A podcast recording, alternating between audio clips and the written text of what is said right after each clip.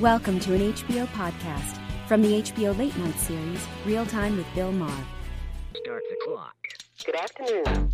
At the tone, time will be Real time.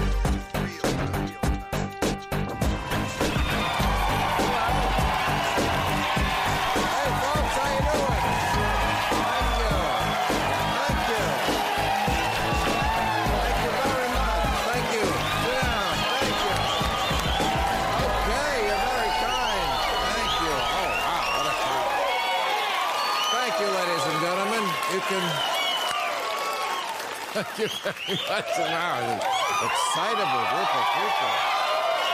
Excited, I know. I... I, I usually say I know why you're excited. This week I'm going to tell you why I'm excited. Mitt Romney tonight is fighting Evander Holyfield. Hear? I'm not making this up. You've heard this, right? I'm not, um, yes, that Mitt Romney is fighting a boxing match. Well, it's a charity boxing match with Evander Holyfield. It's just a friendly exhibition to raise money. Just like the Mayweather fight last week. Just friendly. Wow, Mitt Romney, I'm telling you, they asked him, why is he doing this? He said, I don't know, I guess I just like getting beaten by black guys. I... Very strange. But uh, no, everybody this week is talking about one of the worst train wrecks ever. Uh, but enough about the Jeb Bush campaign. oh, tough. We learned something this week. There's actually no such thing as a smart Bush. They kept saying he was the smart. No, no. Oh, I think only a Bush could answer a yes or no question two different ways and be wrong both times. I mean, it wasn't that hard. He, he was asked, knowing what we know now, would you have invaded Iraq? And he had a different answer every day. First, it was damn right I would. Absolutely. Fucking great idea. And the next day it was, sorry, what? I'm sorry, I, I, I misheard or I misinterpreted. And then the next day it was, well, that's hypothetical. I can't answer. When did a, when did a politician ever answer a hypothetical question? And then finally it was, okay, my brother's a giant fuck up. You happy? You know.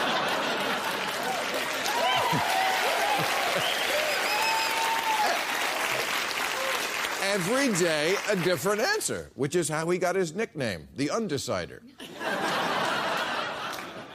And all this was on Fox News, where the anchors are ordered to pre like you. I tell you, I think the Bush family has actually been in decline since the patriot, patriarch Prescott Bush. He was Jeb and George's grandfather, uh, the first President Bush's father. He was a good guy. He was a senator from Connecticut, a moderate, one of the first big advocates for Planned Parenthood. If only he had practiced what he preached.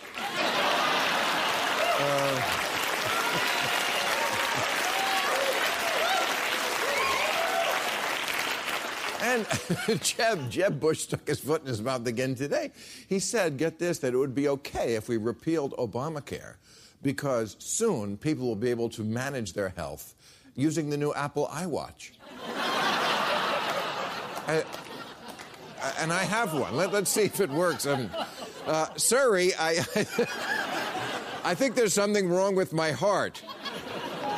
Okay, I've found three theaters playing Paul Blart. No, no, not Paul Blart. Oh, okay. now, as for the Amtrak de- derailment, we still don't know what caused the train crash or why Mitch McConnell always looks like he's just seen one. But-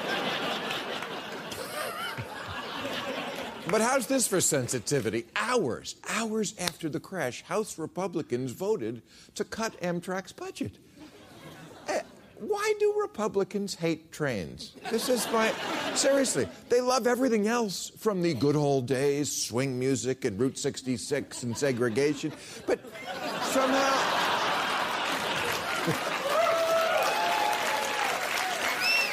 Somehow, if you get to work in anything other than a Buick, you're not a real American. I, I, I don't get that. I love trains. I, it's the only way to travel anymore where it doesn't involve a TSA agent slowly tracing the curve of my inner thigh. Why, why do Republicans hate trains? Well, of course we know, because they're subsidized by taxes. As opposed to the interstate highway system, which is a naturally occurring geological formation. Now, I. I, I, hope they get to the bottom of why this uh, train, train crashed, uh, but I don't know if that's going to happen because the engineer involved says he has absolutely no recollection of what happened. So I don't think he's going to be driving trains in the future. but he has a very bright future as Tom Brady's ball handler. oh, I kid. All right, we got this. Charles Murray, Heather McGhee, and a little Eddie speaking with the rapper's rapper. Killer Mike is backstage. But first up, she is a beacon for freedom of expression. His latest book is Heretic Why Islam Needs a Reformation Now, my friend and one of my heroes, Ayaan Hirsi Ali. There you are. How are you? Great to see you. Thank you. Um, I always say to guests when they're here, I'm glad to see you, but it's especially with you, I'm glad to see you because I know a lot of people don't want you to live. Thank you. So, uh, Thank you, uh, I'm glad to see you. Yes, absolutely. Uh, so, uh, you know, for people who are not familiar with your story, you you were born in Somalia, right? Tell us a little bit about your upbringing and what it's like for a woman uh, to grow up in Somalia. Well, let me tell you the Disney version, which is I was born. I didn't know there was one. yeah. I was born in Somalia to a Muslim household, and at the age of five years, I was subjected to genital mutilation like uh, about 130 million women are. And fast forward, I, my father um, arranges a marriage or forces me to marry, and then fast forward, I'm able to escape that by taking a train from Germany to the Netherlands and asking for asylum. And fast forward, I learn the language and I assimilate, and I run for office, and I become a Dutch member of parliament. And at some point, three years into my tenure, yeah, thank you, thank you. Um, now, why can't everyone do this? I told you this was the Disney version. Right. Um, but three years into my tenure, one of my colleagues decides that I had not told the truth, which is absolutely true, but everybody knew about it in 2002. And, and she takes away my citizenship. I'm also at that point under so much security. And I decide to come to the United States of America, and I live happily ever after. Well, that's, that's the Disney part, right. Um, and uh, you're a critic of Islam, and for that, so many. well, your book's called Heretic, so you know. I don't think I'm talking out of school here. Uh, and the other one was called Infidel. So, you know, I think you're doing it to yourself. And, and we're glad you are. Uh, but why is it that so many liberals, I mean, liberals who absolutely hate blaming the victim, when it, as they should, as we all should, when it comes to rape cases and forth. How dare you blame the victim? So many blame you. they turn the finger on you. You're the bad guy. How is that happening? I think some of them are scared. I think some of them are protective of the people who present to them as I am the victim. You know, so many of the so called spokespeople for Muslims emphasize the victimhood of all Muslims, people they don't really speak for, and they say, look at her, she's the awful one, she's the one who's asking questions, she's the heretic, she's the infidel. And I don't know why it works with, infid- uh, with uh, liberals. Um, yeah, I mean, when I see a woman in the head to toe burqa, what I call it the beekeeper suit, uh, I see someone who is oppressed because I don't think anyone really wants to live that way, especially in the hot sun. Uh, but I've heard many liberals say, well, that's, the, that's their custom, that's their, that's their uh, culture, that they want it like that, they like it. And I say, they like it? That's what pimps say. yeah. That's what pimps say. It is. Yeah. They like it. Yeah. And you know. They blow guys in an alley and give me the money. They like it. As you know. All right, too far. No. I don't know how too far that is because even in, in every industry, in the industry of Islamic extremism, there are women who like to cover themselves from head to toe and who like to kowtow to this ideology of extremism. But I'm isn't that talking about- brainwashing? Would they really? Well, if they like it, they like it. My point is there are millions who don't like it. Please don't Right. impose it on them. Those are the women I'm talking about. Right. Okay. Um, And now, in your book, of course, you say what I think lots of people have said Islam needs a reformation. Um, but you propose a specific plan for this reformation. Can you give us the thumbnail version? Okay, number one, I think it's extremely important for Muslims to change their attitude toward the Quran and Muhammad. Toward the book, it's not a driver's manual, please. Toward the man, give me a break. He can't be the most perfect moral guide for all humanity at all times. Give that or part of that up. Hmm. Number two, stop investing in life after death instead of life before death. Right. Thank you. Number three, give up Sharia. Do you know what Sharia law is? Give it up. No, no, uh, tell us. We hear that word a lot, and there are people in this country, especially now in Texas, who think who think they're in imminent danger of Sharia law taking over. Allen West in Florida tweeted the other day he was in a Walmart and, and he was trying to buy liquor, and they wouldn't let him because it turned out the sales guy was underage, so he couldn't sell it to him. And he said, "Sharia law has come to Walmart." They're crazy. But what is act- what is involved in Sharia law? Well, Sharia law is the system of law that Saudi Arabia has, that Iran has, that the Islamic State in Iraq and Syria is trying to uh, implement. Sharia law basically decides absolutely everything about yourself. It decides how women and men should interact with one another. Uh, adulterers are flogged or stoned. People who drink are subjected to you know, various harsh punishments, death. I am somebody who left the religion of Islam. The punishment under Sharia law for me would be to be killed. If you're gay, you are to be taken to the tallest building in town and thrown down. And if you're still alive, there's a mob waiting there to lynch you. We're seeing all of this carried out in, in many places, formally and informally. When I say formally, I mean by a government, informally by people doing it themselves. And that takes me to the fourth point, which is the commanding right and forbidding wrong, where individual citizens feel that they can tell you what is right, and if you don't, you're not behaving the right way, they can punish you. And then finally, of course, jihad, holy war, should be replaced with holy peace. So, so I've had, and, we know uh, Sharia law is popular in, in many more countries than you even named. I mean, when I have liberals on the show, one of the big arguments is, well, you're painting with a broad brush. Of course, Saudi Arabia is backward, but what about Indonesia and Turkey? And Jordan. Well, I looked up Indonesia and Turkey and Jordan. And, uh, well, here are some of the statistics here. Uh, in Sharia law, 72% of Indonesians favor it.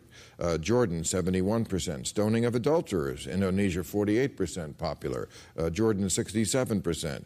Uh, death for leaving Islam, Jordan, 82%. These are their, their bastions of freedom and democracy. Um, how do you how do we get liberals and some of them are people I really used to respect uh, how do we get them to understand that we're the liberals in this debate? Yes. the people who are facing shining a light on oppression and demanding that it will end how can that not be the liberal cause? What do you say to liberals? I say to them that the cancer of Islamic extremism is a, an assault on liberalism, on liberal ideas, Right. on the idea of the human being as, you know, protect the life of the human being, the freedom of the human, the equality of human beings. That's what it is an assault on. Islamic extremists divide the world into us and them. And the ones they deem to be them, even if they're pious Muslims, they kill them. They subjugate them. They sell them into slavery. They rape the women. And they destroy art and civilization, and we, and we see it on a daily basis. If you are a liberal and you really truly believe in the principles of liberalism, you've got to stand up to the challenge of the day, and that is Islamic extremism. Thank you, Ayaan Hirsi Ali. You're my hero. You know that. Thank you. All right, stay safe. Ayaan Hirsi Ali. Let's meet our panel.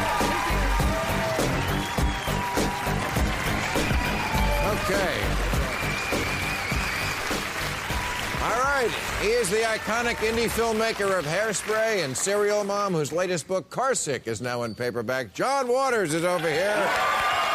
The always underdressed, understated John Waters. She is the president of the Progressive Policy, uh, Public Policy Organization, DEMOS. Heather McGhee. Hey, Heather, great to have you here. And he's a conservative intellectual. His latest book is By the People. Our friend Charles Murray back with us. Hey, Charles. Good to see you. Okay. Uh, remember to follow me on Facebook, Twitter, Instagram. Send us your questions for tonight's overtime so we can answer them after the show on YouTube. All right, I want to talk about Jeb Bush first. Uh, it's interesting the way the Republicans seem to be imploding week by week. I had a little fun with him there in the monologue. But I want to go after some of the things that he said earlier in the week that I think were not challenged by the media. Because the first thing he said was, I would have invaded Iraq given the, the intelligence we had, as he said, by the way, so would Hillary Clinton. Hmm. Can I just point out that I don't think Hillary Clinton or any other Democrat or even any other Republican might not have invaded Iraq because Bush was the only one who even thought to link 9 11 to Iraq. Richard Clarke, in his book, talks about the day after 9 11. Bush going around saying, "Can we? Do we is there a link? Any reason we can invade Iraq?" And they're like, "No, no," and and he's like, "Well, we'll look harder." There you go. That's my point.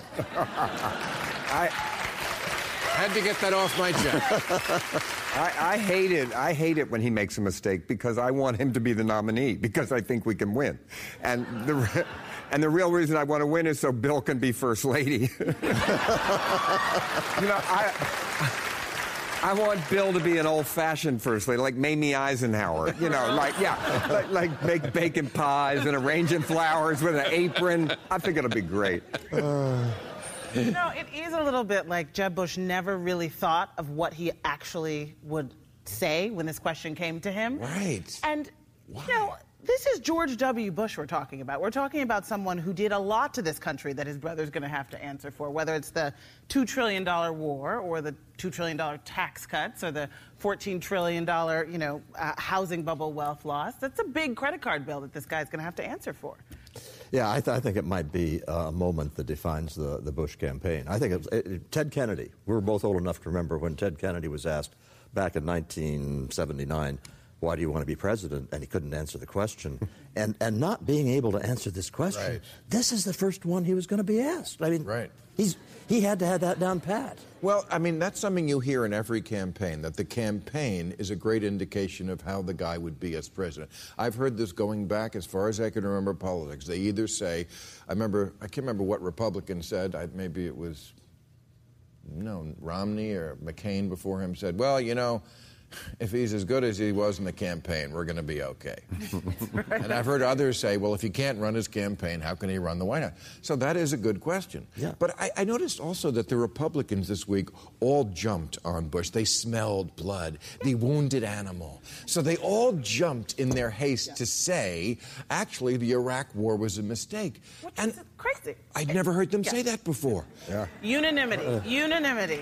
Absolutely. Yeah, they wanted to attack Bush, so they said because before that the answer was always no. World was better without Saddam, and it was Not sure President true, uh, Black Neville Chamberlain who fucked things up.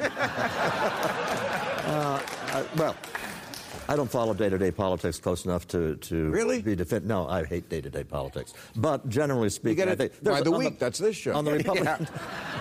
Every couple of years, I have to follow the day's politics before I come in the show. How But- flattering. But, but in fact, on the re- on the Republican side, there's been an awful lot of uh, agonizing and rethinking about Iraq for a long time. Really? Yeah, I, really. I've not heard that. Marco Rubio, I heard him just the other day say, "No, we the world is better off without Saddam," which is a talking point from 2004. That's what I mean, yeah. Plainly, the world would be better if Saddam was still in power. Not for the soccer team, Right, but that but doesn't the mean it. world would be better off. Yeah, and that doesn't mean it should have cost 4,000 American lives and hundreds of thousands of Iraqi civilians to get there. Right. Yeah, I think, right. I think that's uh, All right, so let's talk about the train wreck. First of all, it wouldn't be a, that big a story. It is a big story, but if this happened in Chattanooga, believe me, it just happened on the Eastern Corridor. It's like when there's a snowstorm anywhere between New York and Washington, it's the biggest thing in the world. Okay, let's talk about it. Um, I'm on that train always, right? Because Right, I'm going back and forth from Baltimore to I'm New on that train a lot. And you know the thing that I fear? I never thought you had to worry about them speeding. You know, that's the last thing. I, I worry Right. about pilots committing suicide, buses going, ah, but not like, you know. But there is one point on the Acela train that the suicide community knows about, and they can't stop a curve and they jump out. And it's, I've been on the train where it's happened a couple times. They know this, they can't stop. And so, and it's a pain. You know, they have the coroner has to come, it takes hours. But it's a, it's, it's, it's a common problem on sh- that I'm, track. I'm shocked. I'm shocked you haven't written a movie about it. you know, There we go. this is this Stay is. tuned. I've been in the Acela a whole lot. He has guys jumping off the train. It's never Or jumping in happened to me. front You of live it. It's not a call life. for help. But why are the patriots the ones who don't want to spend money on trains? It drives me insane. I know. This is just no way to run a country. We are literally squabbling about whether or not we should repair our crumbling roads and bridges from 100 years ago or put in these safeguards that we know that we had that were available, whether we can afford them. And it's like, meanwhile, across the pond, our competitors are just handing us our lunch, right? They're creating broadband that is incredibly fast Sure. and wind farms, and they're doing actually exactly what we taught them to do in the post-war period, which was a mixed economy, which is, you know, it's going to take some government. Okay. It is actually going to take some government because there are some things that we can't do ourselves and that no individual company can afford to do. Heather, I'm actually with you. I, I think government should build roads. I think that's a good thing. Here's the problem. There's a bridge in Bayonne that is being rehabbed, okay? They wanted to start rehabbing about seven years ago. It's not even a new bridge. It's an existing bridge they're going to fix. So far, they've gone through 47 permits from 19 environmental agencies. It still isn't approved. The average amount of time it takes to approve a new road project, I mean, roads are simple, is eight years. I mean, we have a sclerotic system at this point whereby we can't do anything. There are no shovel ready jobs, as But, our but I've president heard found out. Obama talk about getting rid of regulations like that. Not all regulations, but just a common sense approach. I can't help but feel that the reason why this train crashed is because while Obama is president, any victory for him is a. Yeah, we Oh, can't no. have a victory for America because Obama is the president. Bill, and Bill. s- that. No, come on. Bill, Bill if, I, I'm saying something. This is a statement of fact. If we appropriated a trillion dollars tomorrow for infrastructure reform, nothing would happen for, for a matter of years. And when I say nothing, Well, that- I mean well, basically nothing. No, that's not true because we had the stimulus package, and we. I, And, uh, I remember driving around the projects here at work here in L.A.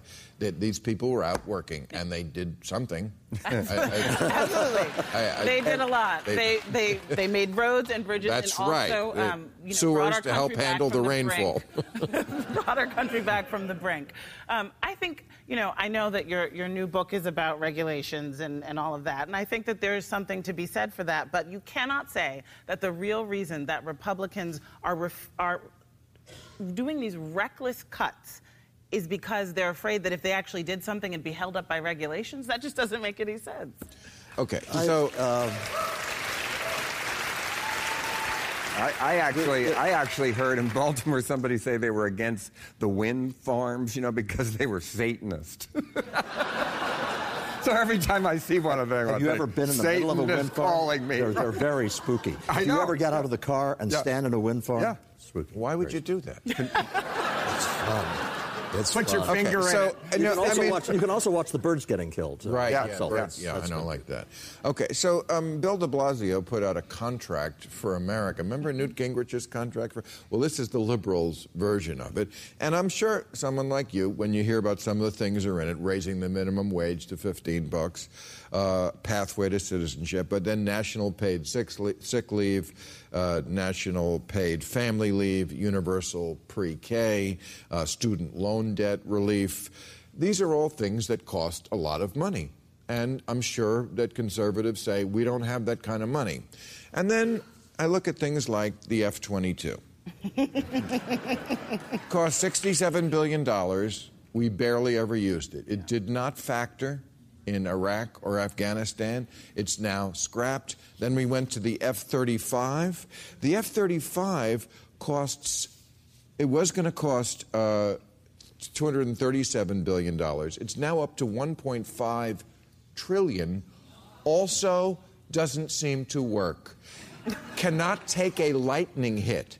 So they have to stay 25 miles away from lightning. So we can we can get into a war unless it rains. Right. That's 1.5 trillion dollars It from the be- people who wanted to who want to cut the Amtrak funding by how many millions? A few. Exactly. I, it would be funny if it weren't so sad. So I, I actually were. Um, I was there uh, to sign the contract that uh, the progressive agenda. Bill de Blasio called me a couple of months ago and said, I'm going to organize some progressive leaders to try to make income inequality the defining issue of the 2016 presidential campaign. And I said, absolutely, I think that has to happen. But if you look at that agenda, it's it's not actually such a left agenda. We're at sort of like this jump No. ball moment for what is progressive, where the center is on economic issues. Right. And if you run basically down all of those, they get majority support from Republican voters, obviously not from Republican members of Congress, but you've got this strange thing where it's not really a left and right issue, but more of like a donor class and everybody else issue. Where actually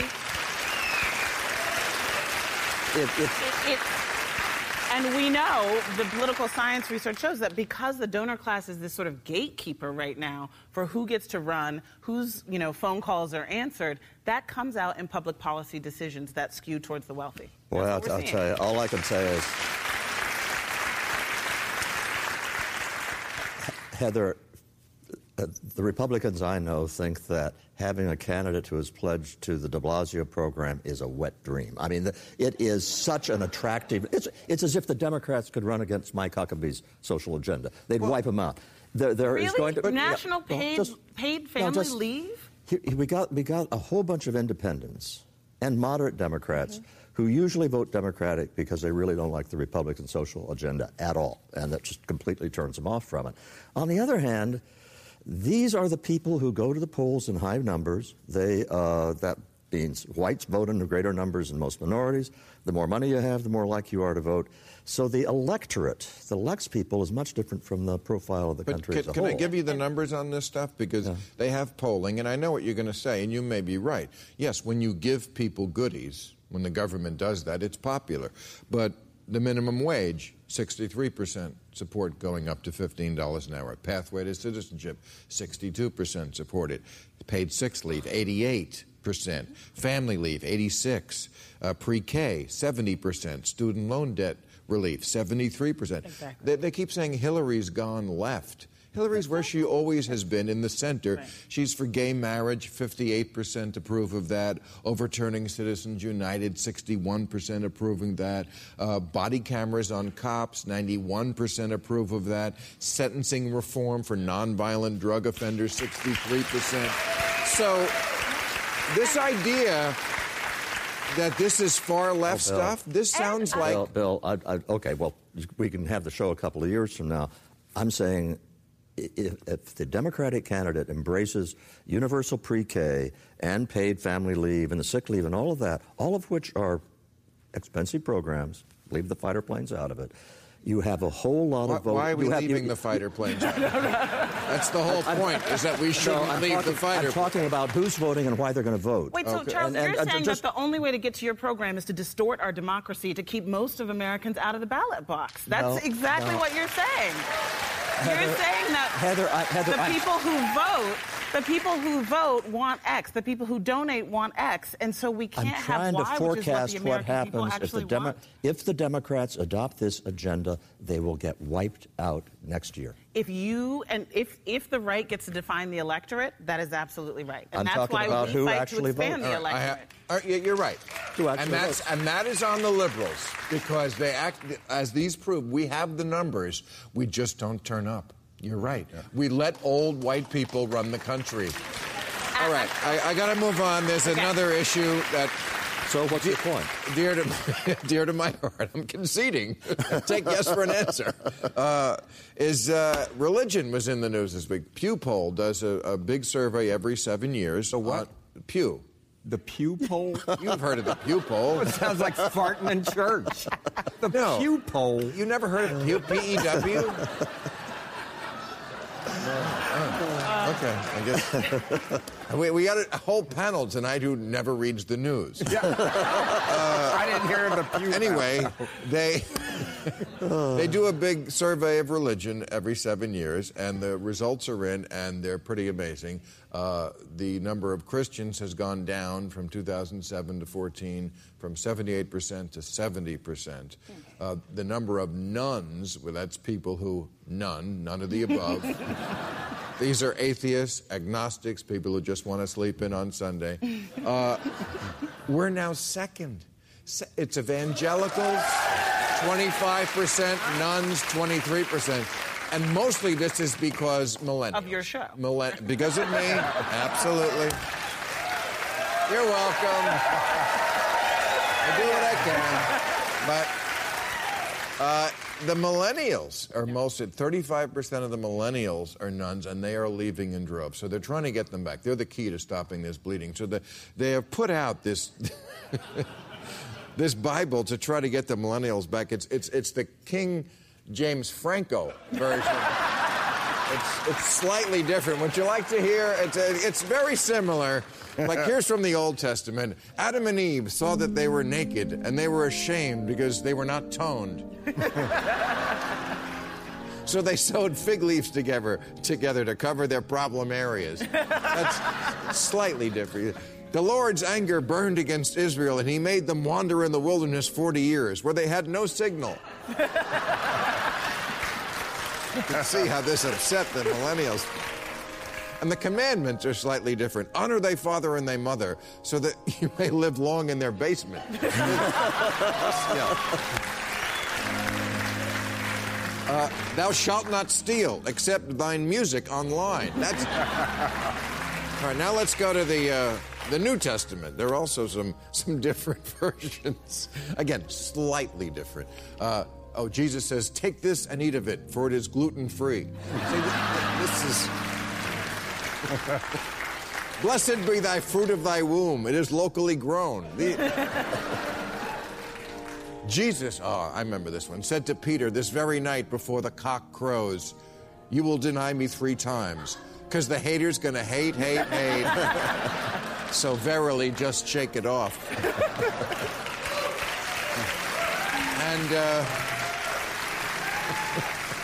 we know not on what hour thy Lord will return, but thy Uber will be there in four minutes. All right. Let's bring out Mike. He is an activist and hip hop artist. His latest album is Run the Jewels 2. Michael Render, aka Killer Mike, is over here. Killer Mike. Come here, brother. Great to see you. This is our panel. How you doing? How Walker? How are you doing? All right. How you doing? Charles, there's not enough people against you. We wanted to bring out one more. Yeah. I want to thank him. that book you wrote back in '94 made a lot of my teachers kick our ass. Said you ain't gonna prove this white man right. So we were on. oh, yes. right, Yeah, when he was like genetically right. black people weren't as smart, and I was like, if the That's- motherfuckers running this country are that well, brilliant, it's over for us for real. Well, Those Bush genetics got us far. all right.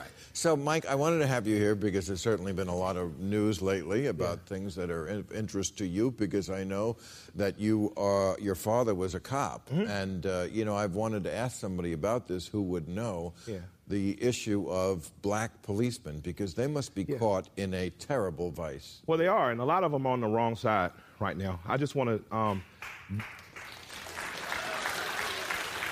I want to acknowledge that policing is difficult and it's hard. and Very. It's, it's a brave few that'll do it.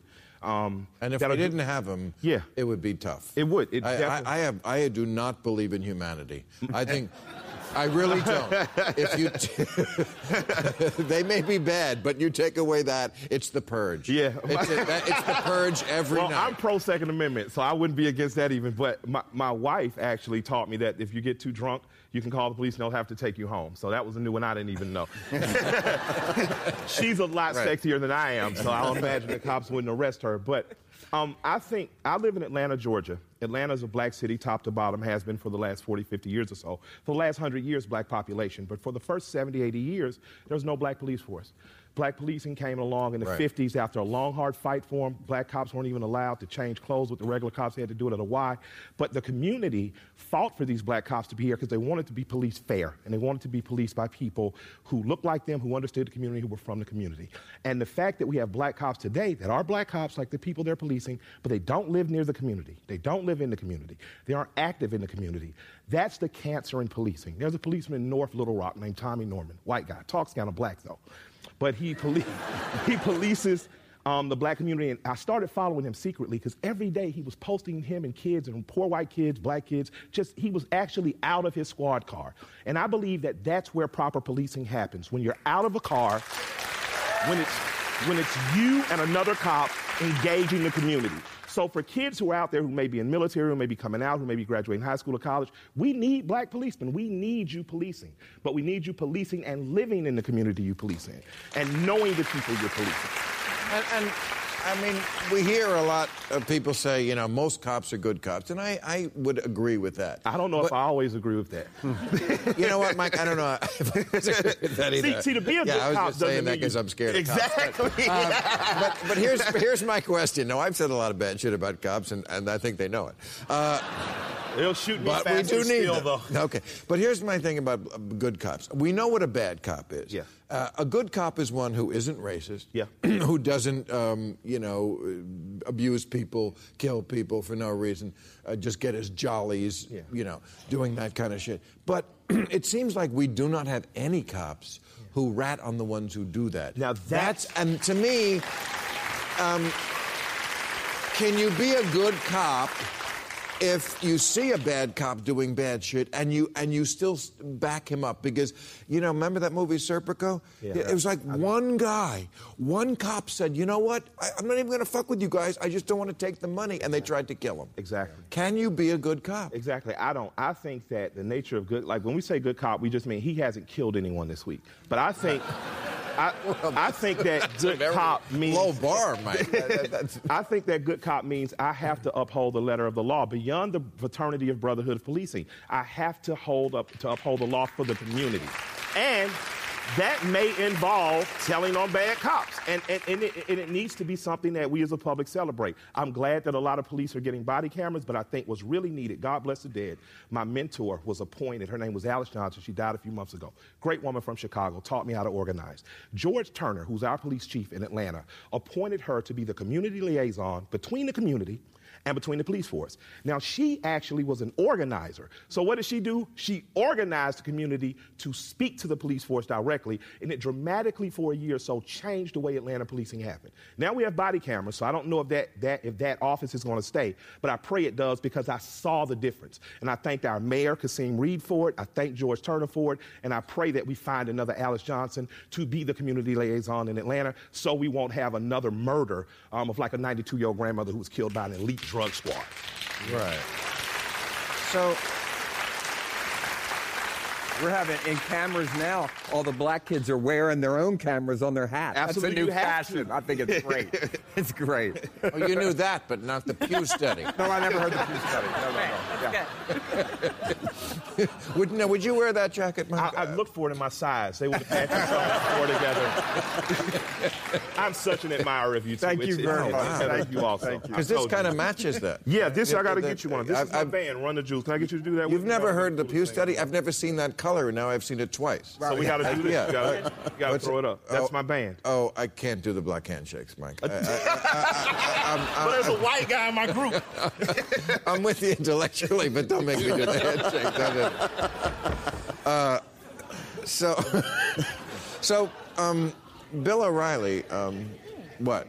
You, you don't like Bill O'Reilly? Man, I like I like Bill O'Reilly. Always going character. I hate old white people take him so seriously. Right. He's the character. he's so But he is always Like- going after rap as Yo, the reason for every ill. more full of shit than an outhouse. Right. Like you're gonna, I'm gonna go in a black club and see Bill O'Reilly with a stripper in his lap. I guarantee you that. No, He's as no, I don't think as those gonna do- books he writes, as what Patton would have done. He, and, and, and we know it's an act. We know it's, and I, I think the best. No, you're wrong. I know Bill. That is not an act. Bill is full of shit. No, he may be full of shit, but is sincere shit. Really? Of course. People really Yeah. think that way. What are you, no, crazy? not him. He can't. Oh, oh, Sure he Mike, can't. Mike, can't. He Mike. can't. Now can't. you're the one living that in means bu- I'm gonna fight him one day. then. No, you're not. but, but but he bl- this thing I was just talking about the down the religion like the, the Christians losing Christians. He blames that on rap music. and I yeah right because like the least the, the people who are least likely to leave Christianity are black folks. Oh no, yeah, no. Well, particularly black women, they not leaving. I, my mama and sisters and grandma. No, I know. It's I- Jesus to the end. Yeah, I Jesus was like the That's original rapper, saying. though. Right. He was a he was a arguably a black guy, or at least dark. Hung with a posse of homies. One of them was strapped with a knife. Went to war with the government. Lost, much like, like a lot of black guys do. And um, everybody loved him more after he died, like Tupac.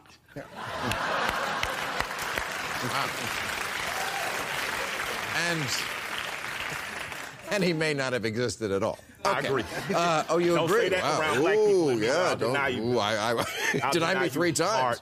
Thrice.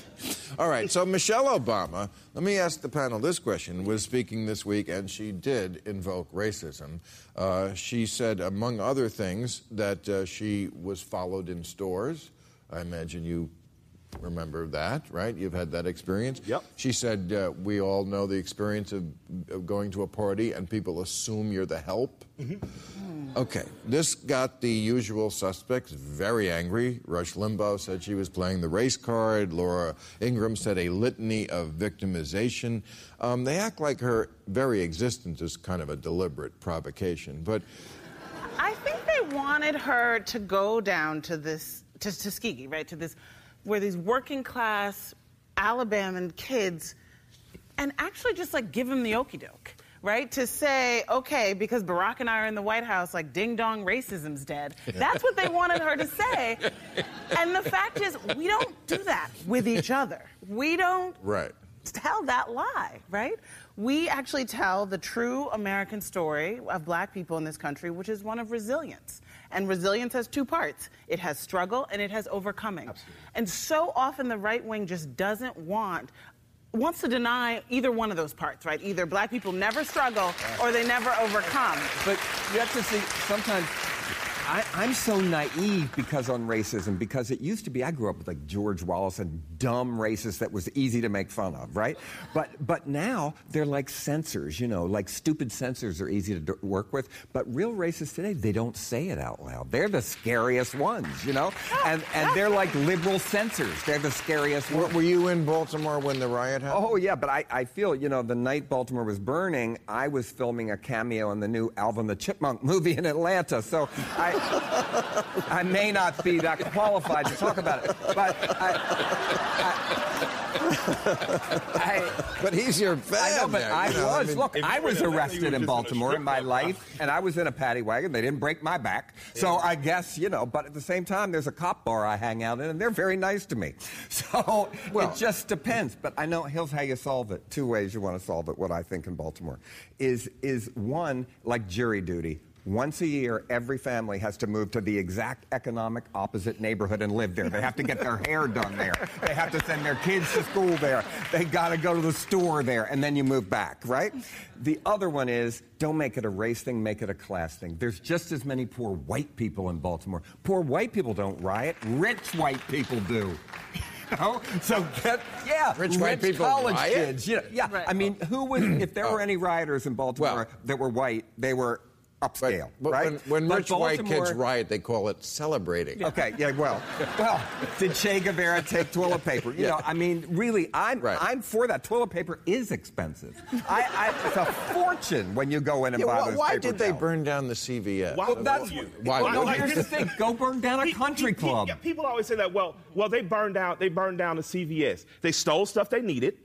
You know, you need medicine, you need socks, you might need a blood pressure regulator. Like so, but when people say, "Why do you burn down a CVS? Why and why are you burning down your own community?" Well, because of black people being denied loans, because of black people being snookered out of their homes and gentrifiers coming in or not coming in. Because that's happened, you live in a community you don't own. You're a renter. You're just occupying a space. The police are there. They're occupying you. So when you say burn down my community, what did I burn? Most CVSs do not hire people who work within 10 miles of there because they're afraid of theft or them letting their friends take something. So what did I destroy besides an economic or uh, economic eyesore that won't hire me anyway? Overcharges me for drugs, and I got to wait till next morning for my painkiller. Well, like you, Wait, are, are we, you- are we saying and- are we saying no small store owners got burned out in That- that's Baltimore? not, that's not what I'm saying. What I'm saying is there were a litany of black men that who had T-shirts on, standing in front of stores, protecting stores, Yeah, and was that's not what the media showed you. Absolutely. The media went out All right, and all right. found children, All right, I- I'm- and found children that said, "Hey, let's show these kids wilding out and make that re- the representation of Baltimore," and that was a lie. But they need to get the poor white people to hook up with them too, I because concur. there's Sandtown. Have you ever been to I con- Pigtown? Yes, sir. You know they uh, team up together. and they did that in Ferguson. know. yeah, All right, they did I, that in Ferguson. I have just Yeah. a couple of minutes to ask the lightning round question, which is it came over the wire today. the news that Dzhokhar Tsarnaev is going to get the death penalty. I was actually surprised, you know. Because, I wasn't. No, No, and well, you root for the death penalty. No, I, I am against the death penalty very much, and I campaigned in Maryland against it, and it is extreme. I get the pe- why the people on that jury who said they were not against the death penalty would give it to him. I understand that. He's the poster boy for it, as the Wall Street Journal called Right. But we have to put up. I'm against it for him because, like freedom of speech, we have to pick up with the worst. We have to put up with gangbang porn. We have to put about Nazis marching. We have to put up with the extremes of it to have the basic freedom of it for everybody. So I, you don't kill people and tell them that's how you do it. And he was 21. He, I get why they gave it to him. And also, didn't they sentence the people to have to live through this for years and years because the appeals are going? Well, they to got rid of the the- DC Yeah. bomber pretty quickly. You know, if you're interested in punishment, it's They But did. that, that was a little different. Well, I mean, he was Yeah. equally hideous. You know, I mean, Right. uh, The you know, sniper? yeah, they got rid of him in a month. It seemed like. But you they're also giving him what he wants. He wants to be a martyr. Well, he I mean, did- It, it would have been a worse fate. I, I think people can do things that forfeit their right to live. I, I think that there are acts that I warrant agree. that. On the other hand, if you're asking about punishment, solitary confinement, 23 hours a Right. day, and Part some of these supermaxes, That, that for is 40 or 50 now years. that is cruel unusual. But you know who I'm That is cruel and unusual. Judy Clarke, the lawyer. She's the only person I want to meet in the whole country, actually. Why? Well, because she did Susan Smith, the Unabomber. Right. She does all. She's never talked to the press. She has never let her clients talk to the press, and this is the first time she's lost. And if she wins, she gets them life without parole and not the death penalty. She's Clarence Darrow, isn't she? Right. All right. Thank you, panel. It's time to go to New Rules. Okay.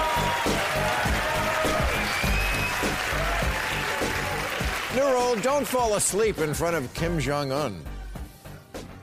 He had his defense chief executed for the crime of nodding off at some event, possibly a performance of the Children's Orchestra.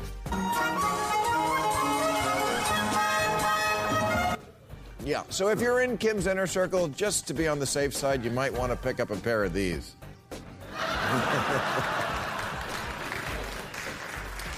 New rule when Courtney Love is accused of not paying her bills, you can't report it as news. Courtney's psychiatrist says she owes him 48 grand, and that's just for steam cleaning the couch.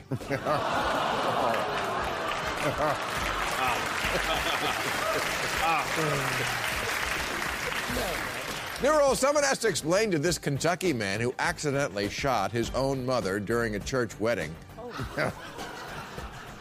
that when the minister says, forever hold your peace, he doesn't mean your gun. Oh, America. New rule if someone catches you having sex with the tailpipe of a car, stop it. Sir, when they said you needed an emissions check, they meant the car.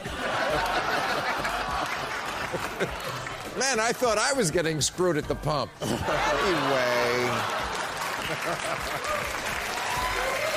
Like, I can't, I can't unsee that. I can't. So. New rule don't be like Luis Lang, the South Carolina Republican, who refused to buy Obamacare until he started going blind, and now he wants Obamacare.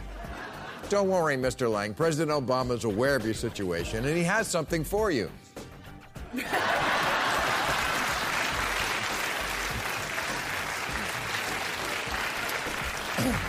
And finally, new rule someone has to tell me why. Oh, that we, we, we sure jumped that. Someone has to tell me why Americans won't take anything seriously unless it's delivered with a British accent. why in movies, even ones where the actors are Americans playing people who are not British, they still put on a British accent. Here's Brad Pitt as Achilles. Myrmidons, my brothers of the sword. He's from the Midwest. and we know the ancient Greeks were not. But neither were they from Notting Hill, so why does he have to say sword? why is sword more serious than sword? Here's Marlon Brando as Superman's dad. All that I have, all that I've learned, everything I feel. Brando, the greatest actor ever. You mean even he can't talk American? Did biblical people have British accents, like Jennifer Connelly here in Noah? I can't bear to think of them dying young. Her 600 year old husband is putting 3 million animals on a houseboat, but she's using a British accent because she doesn't want to sound silly.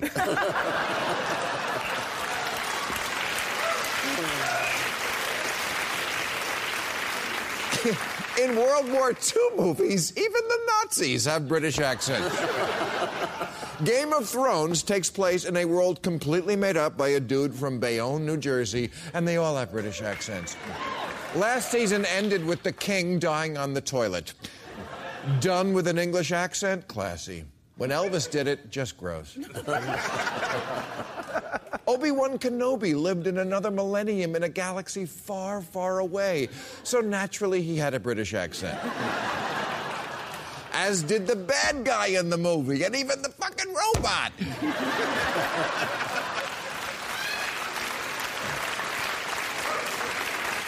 And I bet if you cracked open the other robot that only made beeping noises, there'd be a guy in there with a British accent.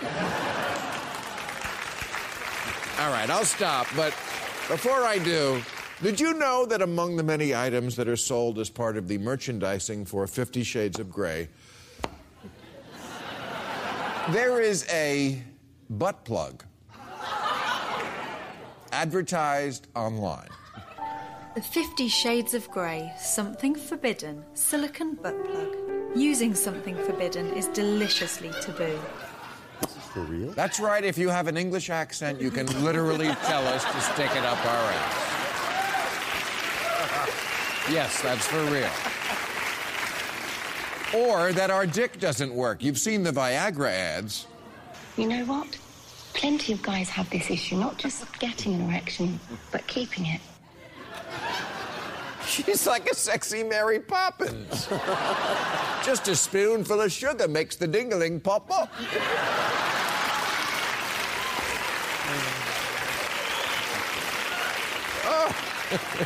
You were a flaccid loser. Now you're the Dick of Windsor. so, what is going on here? Oh, I think we know what's going on. Americans, we talk a big game about we're the greatest country in the world and American exceptionalism and the indispensable nation. Yeah, yeah. You know, whenever I hear someone bragging on themselves like that, I always think they're covering up a massive insecurity. And our reliance on the British accent to convey gravitas is kind of our way of admitting that we know we're not really a serious people. I mean, come on. We drink wine out of a box. we invented Mormonism. Our best selling author is Bill O'Reilly. Most Americans don't know that the Big Bang Theory is also a theory. I mean, look at, look at all the childish stuff that defines America superhero movies, climate change denial, Palin's, Pharrell's hat, pajama jeans for people who want to wear pants but don't want to feel overdressed at Walmart. Come on. We know us. We know we're the folks who gave the world Kim Kardashian's giant ass. And when I say Kim Kardashian's giant ass, of course I mean Kanye West.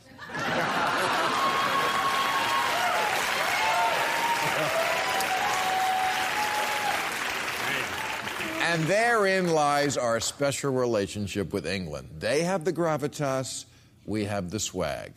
It's how we act, it's what we do, it's who we are. We have the aircraft carriers, but they have the guy who knows a sentence needs a subject and an object. Oh, yeah, that war sounded a whole lot better coming out of Tony Blair's mouth, which is why the British accent is dangerous, and it should always come with a warning that this movie isn't really that profound. This reality show judge isn't really that smart. This war isn't really that good an idea. And this product still goes in your butt. All right, coincidentally, I will be playing the Hammersmith in London on May 23rd. We're taking the next two weeks off so I can do my European tour. We'll be back June 5th. I want to thank John Waters, Heather McGhee, Charles Murray, Killer Mike, and Ayaan Hirsi Ali. Join us now on Overtime on YouTube. Thank you, folks. All new episodes of Real Time with Bill Maher every Friday night at 11, or watch him anytime on HBO On Demand. For more info, log on to HBO.com.